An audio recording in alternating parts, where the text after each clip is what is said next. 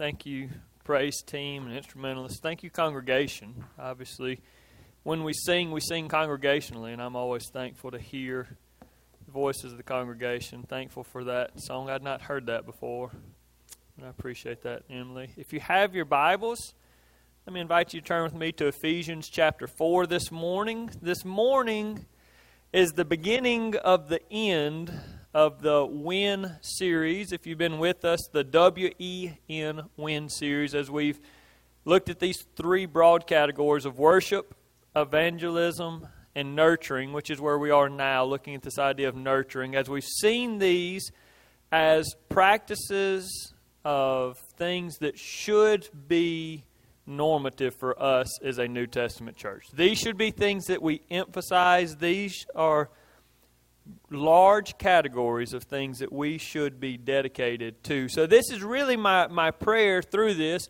is that not only do you do these individually, like that you worship God individually, that you evangelize and that you support mission work, and that you are nurturing and edifying and building up brothers and sisters around you. I pray that you do that individually, but I also pray that these are things that mark the culture of Mount Zion Baptist Church. That that your family that doesn't go here but that talks to you regularly and says, "Hey, you know what y'all do at church? What's been going on at church?" Visitors that pop in from time to time, friends that happen to be in town, that they would recognize these as things that we cherish, things that we hold in high regard, that they would recognize that worshiping God and evangelizing the lost and nurturing one another and caring for one another are things that we take very seriously, individually and corporately. And so it's really kind of the aim of this series. That's why we've been looking at this. And Ephesians chapter 4 is the last text that we're going to look at in this series. Now, that might sound a little bit misleading because we're going to look in Ephesians chapter 4 for the next three weeks. Now, that was not originally the plan. The, the original plan was we're going to look at Ephesians 4, 1 through 16 this morning, and that was going to finish up the series. But as I prepared and as I was studying this week and as I was looking at this text upon further review, it's going to take about an hour and a half to cover verses 1 through 16. And I thought, I wonder if they would rather me just take an hour and a half today and do that or split it up into three 30 minute sermons. So I didn't have to send out a text to get a vote. I thought I knew how that would go. So we're going to take the next three weeks and we're going to consider this text that is a deep and a rich text about our communal life together, us as a body. What does it look like? Last week we saw the basis for our love and nurturing and edifying of one another, and that is the love of Christ. He says that we should love one another as he has loved us. Today we're going to begin to see what does that look like when it plays out. When we have that sort of love for one another, what does that look like when we put it into practice? So look with me in Ephesians chapter 4. I'll begin with verse 1. This is Paul writing to the church at Ephesus. He says, I, therefore, a prisoner for the Lord, urge you to walk in a manner worthy of the calling to which you have been called, with all humility and gentleness, with patience, bearing with one another in love, eager to maintain the unity of the Spirit and the bond of peace. Before we consider this text, let's pray together. Father God, I am thankful to be a part of Mount Zion Baptist Church. Lord, I am thankful for the unity and harmony that we share here, that we enjoy here. Father, I'm thankful for the, the nurturing, loving nature of this church. Lord, the culture that that puts great value on caring for one another and caring for one another well. Father, I pray today that we recognize that this is not something that we do simply because we enjoy it, but you help our hearts to recognize that this is what you have called us to. This is how we ought to live. This is what we should be doing. And that there's great reason for us to be zealously desirous of this. So, Father, help our hearts to understand this text. Help our minds to grasp the concepts here, and then, Lord, allow us to work hard to put these things into practice. In Jesus' name we pray. Amen. All right, so here Paul begins in verse 1. He kind of references his current situation, and then he references their current situation or their current standing as well. It's kind of the basis for what he's going to lay out here. And his situation, as he refers to himself as a prisoner for the Lord, that's not figurative language, that's literal language. So Paul is literally in prison at this point. He's writing this letter to the church from prison. Not only is he in prison, but he is in prison. He is a prisoner for the Lord, as he says that he is in prison for the cause of having followed Christ faithfully. So he's done what he was supposed to. He has proclaimed the gospel. He has tried to teach converts. He has tried to disciple young men. And in doing this, he has been arrested for it. He has been put in prison for it, for not being willing to recount his faith. And so for me, the fact that he begins in that way, he begins with his current situation and how faithful he has been, faithful to the point of going to prison, right? He says that basically he's saying here, I would rather be in prison, locked up, facing execution. I would rather do that than I would to live unfaithfully. I would rather follow Christ all the way to the cross or to the gallows if I had to before I would renounce my faith in Christ. And it adds a ton of gravitas, of weight to the calling that he's going to give here. He says, This is how seriously I take my calling as a follower of Christ. And then he immediately in that verse says that he urges us to walk in a manner worthy of the calling to which we have been called. So he says, This is how seriously I've taken my calling, and this is what I'm calling you to do, is to take your calling seriously. Now, what calling does he have in mind? I think we understand that he's speaking of our calling as Christians, as followers of Christ. But I did want to read to you just a couple of verses from 1 Corinthians. That's another letter that Paul wrote. So the same author and he uses some of the same language where he's talking about calling and he spells it out well there. In 1 Corinthians chapter 1, beginning in verse 26, it says this For consider your calling, brothers. Not many of you were wise according to worldly standards. Not many were powerful, not many were of noble birth. But God chose what is foolish in the world to shame the wise. God chose what is weak in the world to shame the strong. God chose what is low and despised in the world, even things that are not, to bring to nothing things that are, so that no human being might boast in the presence of God. And because of him, you are in Christ Jesus, who became to us wisdom from God, righteousness and sanctification and redemption, so that as it is written, let the one who boasts boast in the Lord. Point one this morning is this Christ is worth living for. Paul shows that for him, Christ is worth dying for, right? He's in prison. He's willing to go to that length. But what he's calling us to do here is not necessarily to die for Christ, but to live for Christ, to walk in a manner worthy of the calling to which you have been called. What is our calling? Well, we have been chosen by God to be his children.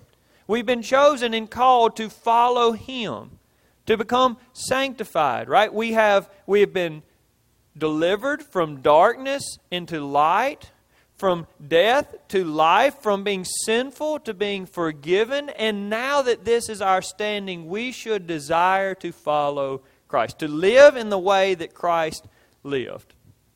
We should be thankful for the opportunity to live in the way that Christ lived.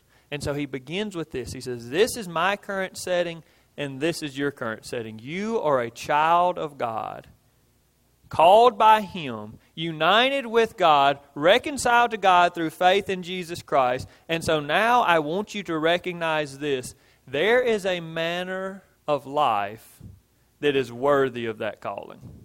There is a specific way that you should be living which obviously shows that there's also a way that we should not be living. He does not spend time addressing that, but this is what he begins in verse 2. He begins to show us what is the way that we ought to live. What does it look like? What should we be doing? And so in verse 2, he says this of our walk, that it should be with all humility and gentleness, with patience, bearing with one another in love. And I want to stop here with just verse 2, and I want us to consider these because this is. These are character qualities that should mark all Christians. If you're a Christian, if you have faith in Jesus Christ, if He is your Lord and Savior, these are character qualities that should mark your life. And if they don't, then you're not walking in a manner that's worthy of the calling to which you've been called in, in Christ Jesus. You're not doing the things that you should be doing. These are imperative attributes for Christian people. So I want us to take a few moments to really consider these. What do these really mean? These words that he used here, some of them we're familiar with, some of them maybe a little less, but, but what do these look like? And I also pray that you can see the clear communal nature of this, right? That these are words that are not used individually. It's, it's, more, it's much more difficult to appear humble or to practice humility if you're the only person around, right? To think of yourself less than others when there are no others is a difficult task. It's difficult to exhibit gentleness and patience if there are no other people around, right? Paul here is giving us attributes that play out in a community we as a church, and you'll see this as we continue through the rest of these verses over the next couple of weeks, these are things that are meant to be taken in the body, among Christ's people, among the saints. And it makes sense because in 1 John last week we saw that the love of God should compel us to love one another. Jesus told us that his love for us should compel us to love one another. And so Paul here basically is saying this if you are a Christian, then you have a calling, and that calling is to walk in a way that shows your love for other Christians by being humble and gentle and patient and bearing with one another. All right, so let's look at these individually. The first one that we have here is humility. Now, most of us understand the word humility. We've talked about it. But I wanted to make this point specific. Humility was a word that was somewhat despised in Roman times. So, where Paul is writing here, it was a word that was not used often, and when it was used, it had a negative connotation. People did not want, to, if somebody called you humble in this day and time that he was writing, that would have been like a slight against you. People did not want to be seen as humble or walking with humility. And if we're honest, I think it is in our day and time as well. Right? We kind of really like the idea of favor favors the bold, right? Those go getters. You be the, the, the leader that makes everybody else work for you is much more desirous than humble, humility, serving other people. But even though in Roman times and in I would say largely our secular society as well, even though humility is seen as a negative thing, it is a decidedly Christian virtue or characteristic. I do not care what the Romans thought about humility.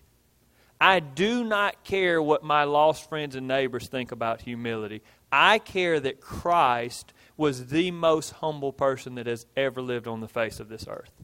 Christ exemplified what humility looked like, and He called me to do it. Over and over throughout the New Testament, we are called to walk in humility, to be humble, to serve other people, to take on the mind of Christ who went to the cross for us. So, what does it mean? It refers to not having too high of a view of yourself not thinking of yourself more than you should. It's the idea of thinking of other people as being more important than you are. And so you can see why a lot of people don't like the idea of humility. But again, I don't care what those people think. I care about what the scriptures say. And the scriptures say I should desire to be known as a humble person. All right, the second one here is gentleness, and these two are really put together humility and gentleness. So these two strengthen, they work together. Gentleness, I'll, go, I'll give you the definition of the word that Paul's using here first. It's the quality of not being overly impressed by a sense of your self importance. Not the quality of not being overly impressed with yourself is what Paul's talking about here. Now that's not what I think of whenever I hear gentle. That's not the term that comes to my mind. But I read a commentator this week who, who said that when these these two words, he says they refer to an attitude that both recognizes your position before God, right? That we are people in need, and that also show that we are willing to be kind and gracious to others, even when circumstances might excuse us from showing these qualities. So, humility and gentleness working together refer to somebody who knows that we are needy people. Right? I don't know if you recognize it or not. You are a needy person. I am a needy person. We don't like to think of ourselves that way, but we are. Without the help of God, we would have nothing and we would be nothing. He literally created us, the first of our ancestors, out of dirt. Right? Without Him, we have nothing, we are nothing. And it helps me to stay humble when I remember that without the help of somebody else that I would be nothing. That's a pretty humbling kind of thing. And so when I don't think too much of myself, when I don't think about how I'm a self-made man or all the things that I've done, when I when I put that to the side and I remember that without God I am absolutely nothing, it helps me to be humble. And when I think about this, when I think about the fact that I myself am needy, and when I don't think of myself as being more important than I really am, it really helps me to be willing to be gracious and gentle and polite and kind to other people. And that's really the idea that we see here is that when we don't think too much of ourselves, we're willing to serve and be kind to other people. Obviously, this was Christ's character although he could have thought of himself as something because he is everything. He is above all, right? He is preeminent in everything, but still, he left heaven and came here. He took on the punishment for our sin. He washed feet. He walked with lowly people. He ate with sinners. He did all sorts of things that most of us would never do, and he did it in order to serve other people, to show them how important they were to him to make them feel valued. So Christ was clearly humble and is clearly gentle. But my question this morning is are you? Are these characteristics that mark you? If I go and ask your friends and coworkers and family, are they going to say, yes, that sounds like blank or not? All right, patience. Most of us understand patience.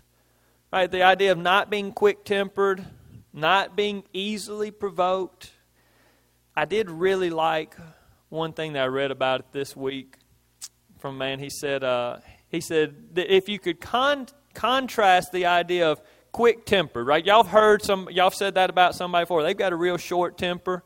They've got a short fuse. Y'all know somebody. A lot of you are thinking of somebody right now. Don't say their name out loud. But he said if, if if, in contrast to somebody that's quick tempered, which we talk about, if we had a, an adjective that was the opposite that said somebody is long tempered. Now, I've never said that about anybody. I've said, yeah, he's got a short fuse. I've never said, well, he's got a real long fuse. Right? He's long tempered. But he said, if you did, then that's the idea that Paul has right here. If there's somebody who was willing to be in the, the adjective that's used for God in Scripture is long suffering right? If, if there's somebody that's willing to endure a lot of things while continuing to be patient and kind and all of these things, that's what he's talking about here. And it's certainly a quality of God, right? We use that. Long suffering. The only, only person in all my life I've ever heard of as being referred to as long suffering is God.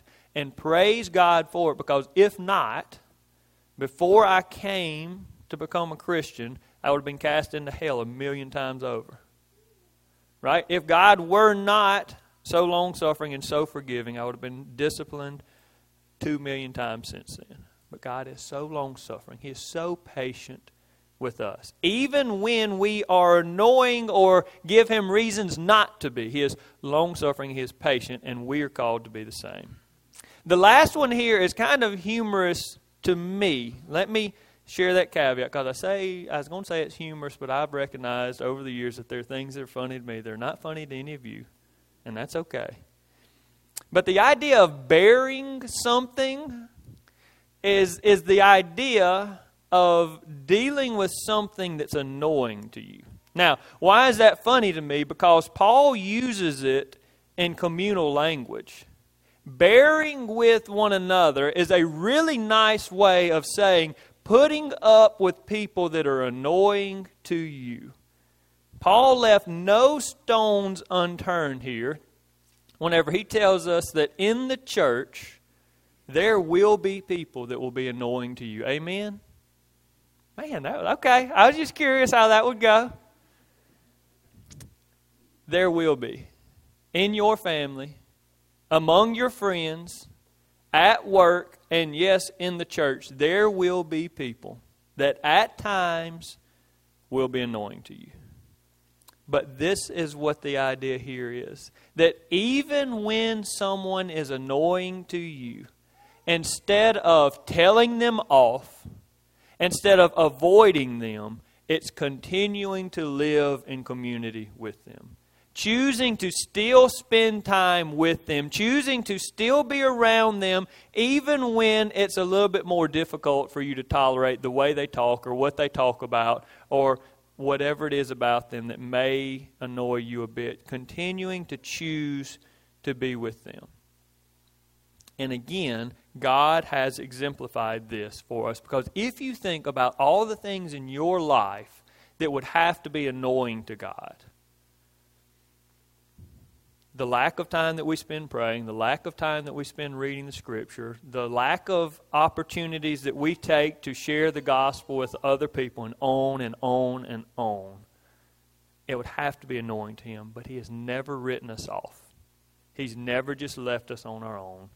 He's never said, I'm not listening to Zach's prayer today because when he prays, it's going to be a selfish prayer. And why would you pray to me selfish things? He's never done that. He bears with me and so he calls us to bear with one another. So here's the idea Are you patient? Are you gentle?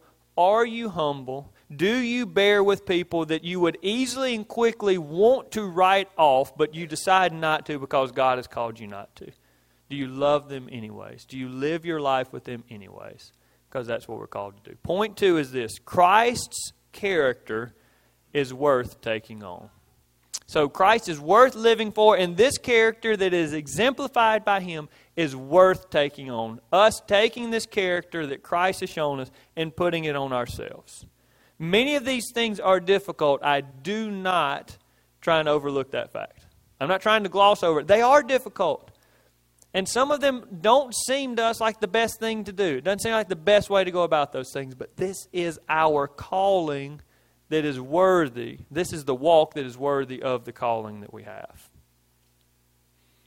And then verse 3 tells us why these things are essential. Why is it important that I'm patient, that I'm gentle, that I'm humble? Some of you may be asking that. Well, Paul addresses it.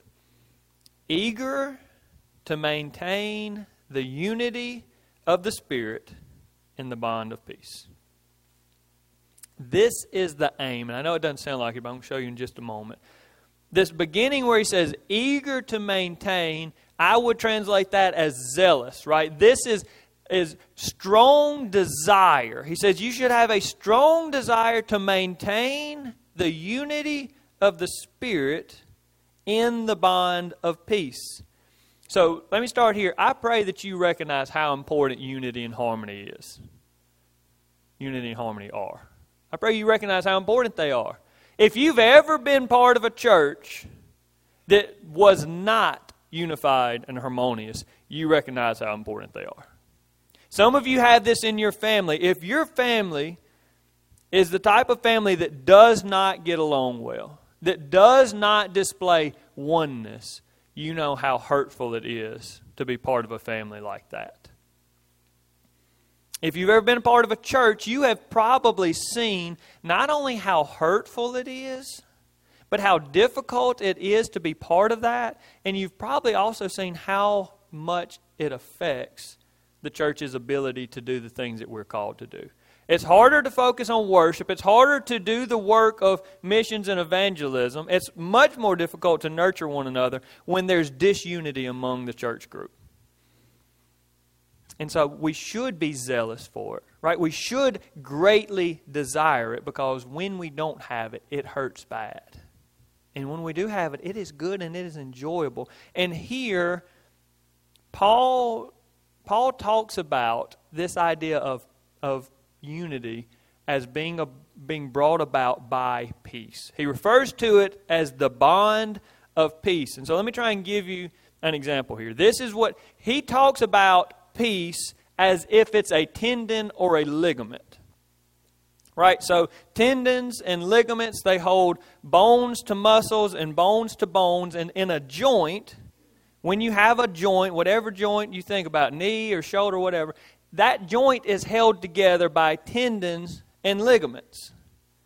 And when they're working well, that joint does its job properly and it holds together well and it's a nice, good joint. But when tendons and ligaments are torn or broken, things really mess up and it's painful. In a similar way, if you think about uh, a shirt or a jacket, the thing that makes this a unified piece is the are the seams, the stitching, right? If this seam is not here, then this sleeve is not part of the jacket. They are separated. They are not one. In the same way, Paul talks about peace as if peace is a tendon or a ligament or a stitching.